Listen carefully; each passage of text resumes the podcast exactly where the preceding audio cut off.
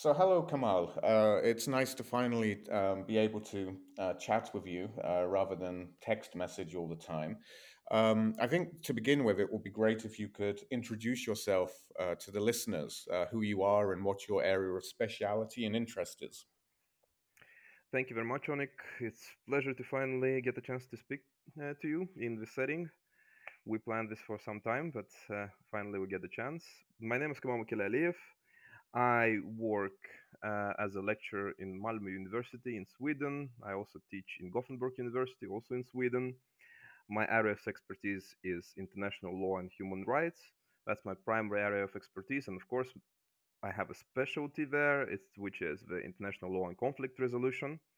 Uh, also, a little bit of uh, peace and conflict studies, and my regional area are the post-Soviet states. And if you connect those two, this is these are the conflicts in the post-Soviet states, and m- my conflict of specialty is the Nagorno-Karabakh conflict.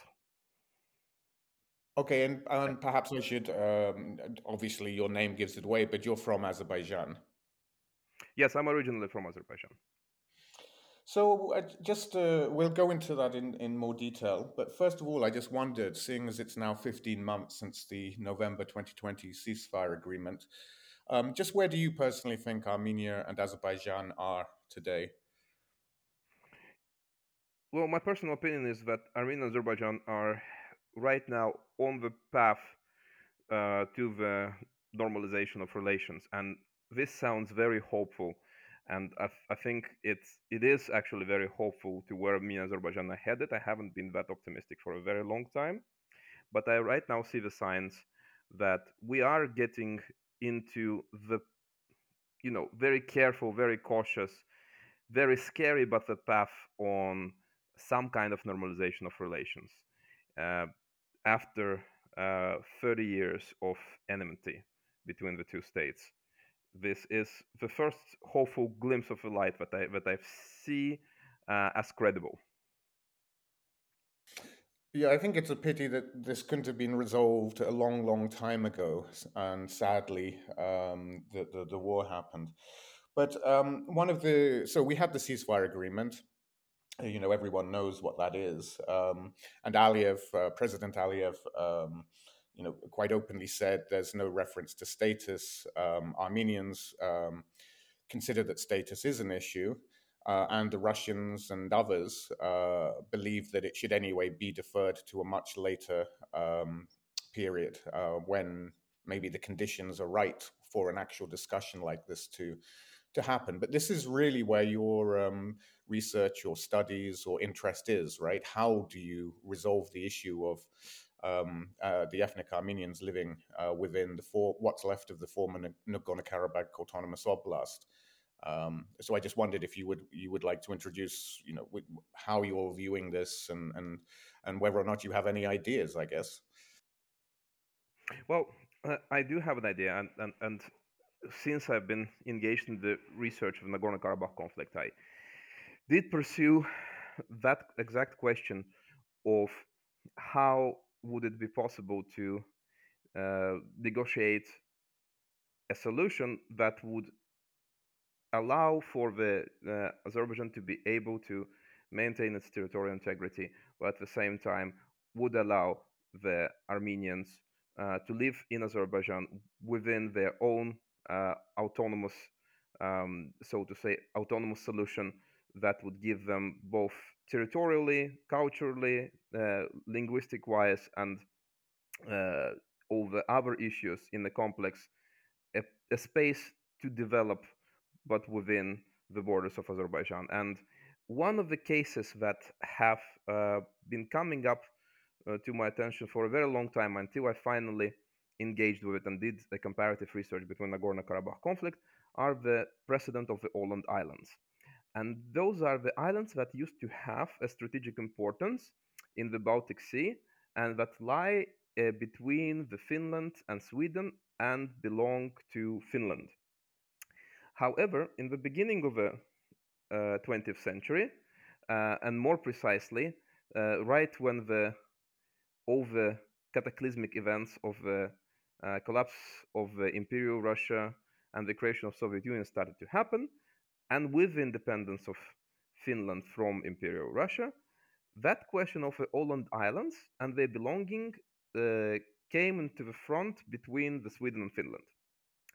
And what happened there is that the population of the islands was historically Swedish speaking uh, for a very long time and had this a lot of the Swedish culture in it, and generally have been consisting uh, of this very close and tight community with already um, a history of being quite autonomous because the Åland Islands are an archipelago of islands with very specific ways of living and culture, etc., etc. Uh, but to which the Finland has a had a sovereign claim. Um, the Åland Islands and the Åland Islanders were, were very much concerned about the preservation of their way of living, and they uh, have been concerned about what the main uh, land Finland as a new state is going to turn out to be, how is that going to impact them, and they sought naturally the help of the kin state of Sweden uh, to be able to, to protect them and maybe even uh, regain the sovereignty which Sweden had over islands uh, several centuries before that. And the conflict started brewing between Sweden and Finland. There were um, deployment of troops, of both Finnish troops and Swedish troops, on the territory of the islands, couple of skirmishes, attempts of Finland to uh, basically come up with kind of solutions with the Ålanders, which have failed, and the conflict started brewing. The real conflict started brewing between Sweden and Finland. At that time, the League of Nations, the, the predecessor of United Nations, have started uh, a process of mediation, mediation between the between the sides, and that case was referred to the League of Nations by the um, states that that have been at the core founding that international organization, uh, France and Britain. And it was a very interesting case that the League of Nations was able to settle through basically uh, establishing an autonomous status for the Åland Islands and guarantees by the organization that this, stat- this, this status is going to hold. And that autonomous status included several very, very uh, important points. Uh, a very uh, wide self-governing structures that would ensure that the Ålanders have uh, enough power to be able to decide on the local uh, on the local issues themselves. Uh, they would there would be a connection to the state budget of Finland, so Finland would be sponsoring the autonomy. Uh, there would be uh, all the preconditions for using the language and culture and preserving it. There was a special regime for acquisition of property on the islands, so that wouldn't be possible to basically buy out the property from islanders and resettle it with a, a, different um, uh, for example, Finnish-speaking population, and all that that preconditions for the for the thriving self-autonomy, but also two other things: the minority rights regime and um, the focus on the neutralization uh, and demilitarization of the islands. So to say that that they will never be used uh, in and for the military purposes. And if you are by, by now uh, having uh, a little bit of a confusion to where, where and how does that relate to Nagorno-Karabakh, I think uh, we would first start with pointing to the fact that, you know, in the 19th century, Nagorno-Karabakh and Åland Islands were the part of the same state, Russia, right? And the withdrawal from that state is what created a lot of uh, territorial questions. So right, right in the same way as the Åland Islands became a territorial issue due to the withdrawal of the empire. So uh, have the Åland Islands, and uh, in this sense, the the roots of the problems of these territorial conflicts are very much on the same historical plane. But more than that, they, they ponder the same questions the questions of autonomy, the questions of not being used as strategically uh, by the regional states and by the uh, greater powers for the military purposes, so that there would be some kind of a peaceful existence there, um, and of course, minority rights. And all that makes the comparisons between Nagorno-Karabakh conflict and Islands, I think, very interesting, uh, but also very revealing uh, if you would take a look at my research. Okay. Um, I mean, and I, I understand all, all, what you said. Uh, of course, that's Europe and not the South Caucasus, where uh, emotions usually get overcharged. And I, I'm not quite sure that anyone in Armenia or Azerbaijan is quite ready to consider these things. Uh, and sometimes I wonder if when if the situation is not just going to be bogged down for decades, and you know, in, in much the same way that um, Cyprus and, and Northern Cyprus are. Uh, am I being too pessimistic? I think you are, and I also think that that the the comparison of the characters between the South Caucasus and the Nordic countries is very superficial. I would say uh, at the emotional state that the Nordic countries have been, so like Finland and Sweden have been over that case, was no less dramatic that you would see in the Caucasus. Um, I think it's it's it's uh, this argument that that Azerbaijan and Armenia, not Sweden and Finland, um, doesn't stand to the scrutiny simply because the, the, the people uh, are emotional about those things, especially when it comes to their own culture and to their own way of living and to the territory where they lived and which they perceive as historically important for them. And all those questions have been raised in during the, the case of the Åland Islands. What differs in this in the sense is not the people's emotions uh, in those two cases, but how the states chose to handle it. And I mean uh, to put the emphasis here on the states and not on the peoples, mm, because to a, to a certain degree, there is the end of the people's responsibility when it comes to the interstate conflicts, um, and the much more greater responsibility of the states as entities than the peoples. And it's their choices, the state's choices, that will actually predetermine how the conflict is going to go. And it's exactly what happened uh, in uh, in what is different in the case of Åland Islands and uh, the case of uh, Armenia-Azerbaijan conflict is because the choices of the states were not the same. And this is this is the part where there is a need for Armenia and Azerbaijan to start considering more and more the resolution of, of those issues in through the arbitration in the courtroom rather than uh, through uh, constant political bickering uh, and uh, sometimes fruitless negotiations where the uh, sides claim absolutely opposite, uh, so to say, they have absolutely opposite claims. Mm, this is exactly the situation that should be, you know, res- resolved by a court of law. And that would happen in the case of Åland Islands, basically. The court like structure of an international organization mediated, oh, I'm sorry, arbitrated between the, not mediated, arbitrated between the two sides, and asked for them to agree to the decision before the decision was made. And both states went with that. And that was that difference, that political will that is needed to resolve uh, the dispute. In much the same way, this can be done uh, in case of the conflict between Armenia and Azerbaijan. There, there is a possibility, and we already see that the, there are attempts to settle those things in the civilized way in, in the courtroom when it comes uh, to the questions uh, of uh, discrimination against each other's peoples, right? So we have seen the cases going to ICJ. I think it's a very hopeful sign, right? That it is not this toxic political uh, bickering and it's not just uh, hand pointing that's going on. Let let it be settled by the international court. And I think that can be also, as an experience, should be encouraged uh, and not criticized, and that sh- such kind of a behavior, that civilized behavior, uh, should lead to its extrapolation on the uh, larger issues that we see. So we have a sort of uh, sort of, a, of international agreement on the table. We know what the sides need to do. Are there disagreements about it? Why not take it to the court? I'm not sure if everyone agrees to, to, to that or with that position, but that's what I firmly believe in, Onik. So yeah, I remember now that you, you're a strong believer in arbitration, and um, yeah, we have had that precedent of the International Court of Justice.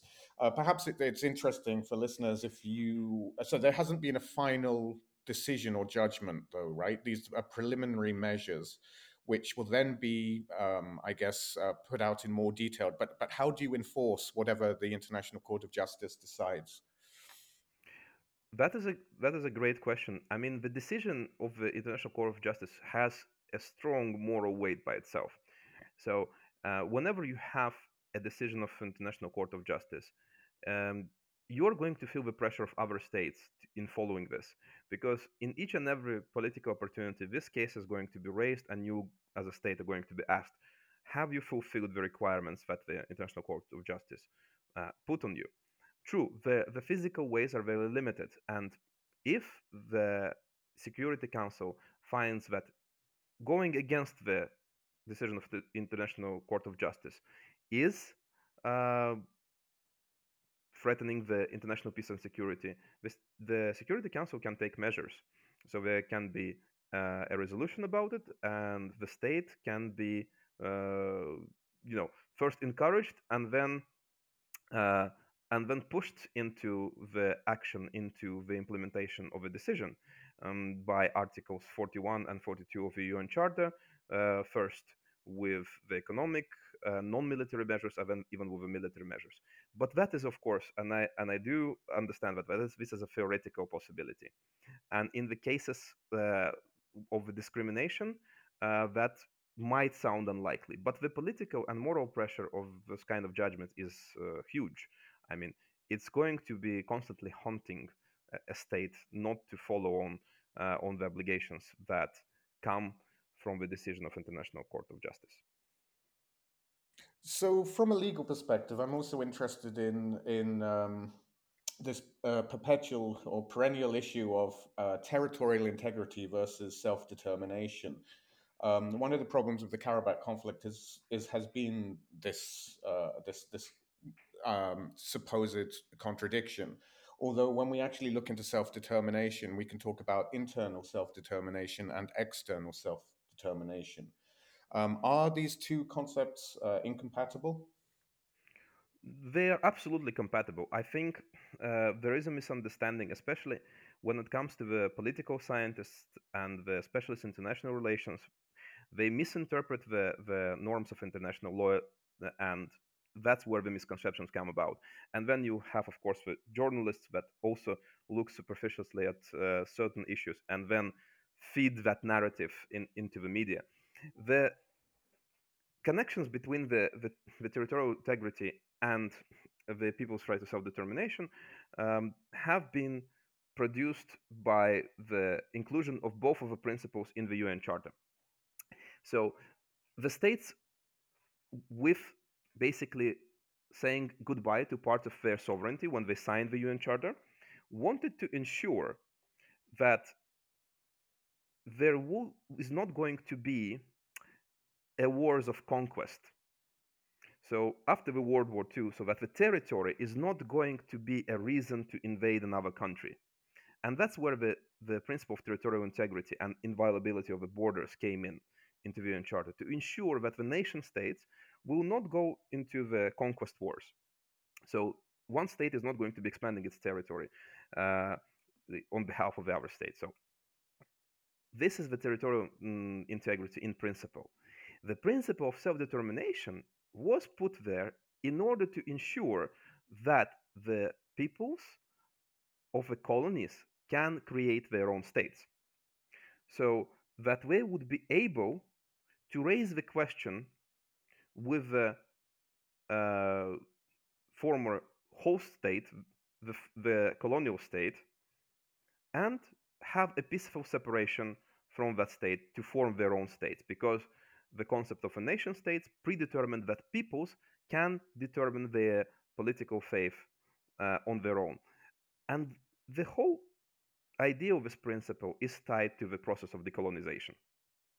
Now, when the process of decolonization was over, and all the peoples that would like to use the principle have used it, with the various um, degrees of success also duly noted, but still, uh, when the decolonization process was over, the question arose what to do with non peoples, with minorities, so ethnic minorities, national minorities, which are mainly located in Europe, uh, religious minorities and linguistic minorities, because they, by definition in international law, don't have a uh, right to self-determination, but they still have a sizable amount of minority rights. And then there was this concept, this academic concept of internal self-determination, that minorities may have a right, which is not uh, included in any kind of uh, international agreements yet, but it is uh, a quite a valuable and I would say valid concept that they do have a right to internal self-determination. So without uh, being able to raise the question before the state, before your host state, of separation, of external self-determination, they could raise the question of their linguistic rights, their cultural rights, uh, their political autonomy in many ways, in order to be able to preserve the minority status and minority rights. And that is what we're talking about in case of Åland Islands, because that that's how the internal self-determination basically uh, started to function without even being an, uh, accepted in academia yet, or even talked about in the political discourse, is when the League of Nations said that there should be a balance between uh, the minority issues and the territorial integrity of the state taken to this matter, and the decision to grant a large scale autonomy without threatening the sovereignty of Finland uh, was made. So basically, that was that expression uh, of internal self determination. Uh, another misconception about the external self determination is that it always uh, means the right to secession, which is false. The whole idea of a principle of territorial integrity and the sovereignty of a state means that you cannot really do that on a whim. Otherwise, we could basically dissecate the state into the small entity that includes uh, two people plus. I mean, so it's it's going to be uh, infinite infinite uh, number of states can be created limited only by the number uh, of groups of peoples of two in the world, if that would be true. So the idea of external self-determination is also not the right to secession, but the right to raise such a question.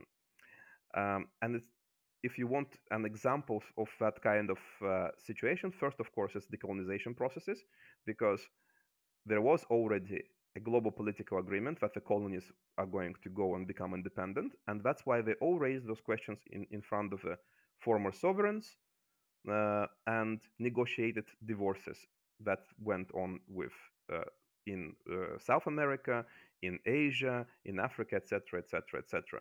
And mm, when it comes to uh, the parts of the world that are even more disputable, for example, American Indians, or in Sweden and Finland, there are Samis that live in Lap- uh, Lapland areas of those countries. Uh, those are indigenous peoples. They also have the right to self determination. So, theoretically, if they would raise um, the question about separation, the state needs to take that seriously and enter into negotiations with them if it would be possible to grant, grant them ability to separate. The same thing happened in the case of Sudan when Sudan split in two. That was also uh, a part of process of self-determination where you uh, negotiated the separation with a host state, which is now uh, called the Sudan, or the northern part of Sudan now have a South Sudan as an independent state. All those examples uh, are the legitimate examples of the use of the right to external self-determination. And when we talk about the situation, such as in, in case of Åland Islands and Nagorno-Karabakh, where we have uh, ethnic and religious minorities or linguistic minorities, there the, the internal self-determination is this legal way to be able to address the issues with the minority rights, address the issues and concerns about both security and also self-governance questions. So it kind of encompasses all those all those package of issues um, to be able to um, balance it out with the territorial integrity of the state. Okay. Um, this kind of uh, well first of all i forgot to say something earlier it isn't of course just um, about ethnic armenians in the Nagorno-Karabakh there's also the issue of the ethnic azerbaijani community that um, had to leave uh, in the 90s and it's said that there are discussions private discussions about uh, the return uh, especially uh, to Stepanakert, what Azerbaijan is called uh, Khankendi, and also to Khojali um, district. Um, this also, however, presupposes that, first of all, the ethnic Armenian and ethnic Azerbaijani communities probably need to start speaking to each other. Uh, and also that maybe Baku needs to start speaking to the de facto uh, Nagorno Karabakh um, authorities.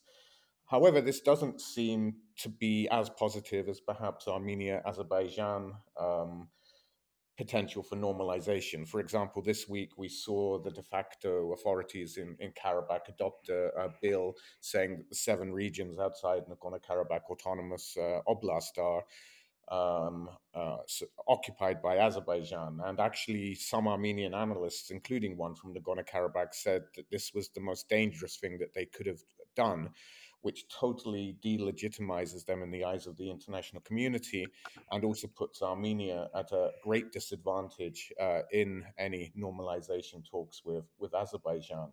And it just strikes me that this issue is really going to be a very sensitive and very difficult one. And yet, uh, by the terms of the nine point ceasefire agreement, either I know people say the Russians never leave, but um, you know w- w- potentially we have the deadline of 2025 um, or 2030, and I just wonder: Do you think we can actually um, resolve these issues uh, by either of those dates? Um, I think it would be possible to uh, to resolve those issues if the countries will uh, Armenia and Azerbaijan will step on the gas a little bit. Um, I do understand the challenges to that process. I do think that it is it's not worth concentrating on the controversies around the uh, Nagorno Karabakh right now. I think it's the best way to, to go forward is uh, through the normalization of the relationship between Armenia and Azerbaijan and see how that is going to impact and influence uh, the dynamic uh, of the situation around Nagorno Karabakh itself. Um, if that is going to, to be positive, then I think uh, the issues that we're looking on right now will simply become irrelevant. Should the normalization happen? And I think right now there is that opportunity. I see the steps, very slow one, very grudging steps, but steps forward, uh, especially when it comes from the Armenian side uh, of uh, the uh, whole deal to against all odds, against all the internal pressures, to go with the agreements on the unlocking of uh, transport routes, especially when it comes to the train transportation, to try to push the issue forward on the uh, car uh, transportation, so to say, on the automobile connections and to uh, at least negotiate on the common work on the delimitation of the border, uh, which is, of course, I understand, linked to the whole question of the territorial integrity and uh, the Nagorno Karabakh as a region. But again, those issues can be uh, left uh, in a little bit of a suspense to give the chance to the issues where the connections have already been established to come to fruition and to positively impact the later stage uh, for the resolution of uh, other outstanding issues. That is my hopeful. Uh, that is my hopeful, so to say, framework that I have in my head. Maybe I am over optimistic, but I but in as many years as I've been looking at this uh, conflict, that's the first time I'm truly hopeful that there is a gateway towards the positive change. So I actually, I mean, I, I agree with you, and I hope that economic interdependency uh, will be a major factor, uh, something that has never existed before. In fact, um, I think I also agree with effectively deferring the issue, this issue, uh, until a later date when everything else is in place. And I felt like that for well over a decade now. And arguably, it could be said that Levon Ter-Petrosyan came to realize this in 1997, and unfortunately, it led to his downfall. Um, and a lot of time was wasted um, since. And, and Gerard Libaridian uh, has um, always uh, made the point that he, he believes that it will be some kind of non-territorial uh, autonomous status uh, for the um, ethnic Armenians, or I mean, again, we should point out that there will be ethnic Azerbaijanis at some point, but for the majority ethnic Armenian community, and he he talks about it being something similar to say the the ethnic Armenians living in, uh, in Istanbul. Um, if you'd like to, to, to, add on to anything uh, that I just said there, or uh, in fact, if you'd like to add anything to end, uh, you know, even if it's your hopes maybe for the future. Well, I think that there is a, a lot to to do in the relationship between the states, but I think mending those relations first and foremost, normalizing them somehow, um, is the path forward right now, the most obvious and the most credible path forward right now. And that would also mean that at some at some point the negotiations about the fate of the Azerbaijani and Armenian community in Nagorno Karabakh and how that is going to look is going to be not uh, competitive but cooperative. So at some point it might become uh, a common interest rather than the dividing factor, and that's what um, I'm hoping to see from the process of normalization between Armenia and Azerbaijan. That the issue becomes equally positively important for both states. So uh, Richard Giragosian always says, and he's he, although he's specifically talking about um, Armenia-Turkey normalization, that normalization does not mean reconciliation, and that it is actually um, the minimum that needs to happen, and then only then can it be built upon. Um, I guess you, you you would probably agree with that. Yes, I agree with Richard on, on, on that part, but I mean. Uh, it is true that without normalization, the reconciliation is not possible. And reconciliation is a slow and painful process. And it should be con- considered as such, and it should be accepted as such. And it's not going to be easy, and it's not going to be painless, and it's not uh, going to be without hiccups. But without the normalization of relations between the states, because this conflict is territorial, it is between the two states, and all the other issues have been built upon that foundation without getting that out of the of the picture, without establishing the relations where the Armenian Azerbaijan can cooperate and not compete, it would not be possible to start this process of reconciliation. I'm not saying that it should not be attempted, because again, every positive change counts but the final success of the reconciliation is not possible without normalization, and it's not uh, possible in a very short time, in a short term. The reconciliation is, a, unfortunately, a long term process, and this should be accepted, I would say, without pointing to the situation where, oh, you know, it's not working, let's not do it. No, we should definitely do it, but we should all be ready that it's going to take a lot of time and uh, a lot of effort. Um, and that's uh, how it should be perceived and taken upon the shoulders of both peoples because that's where they have responsibility even more than the two states have.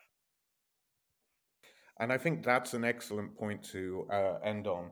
Kamal, a great pleasure to finally speak to you, and I hope one day we can uh, uh, discuss all these things in person. I think so too. Thank you very much for for having me uh, on the podcast, and uh, I hope to speaking to you soon.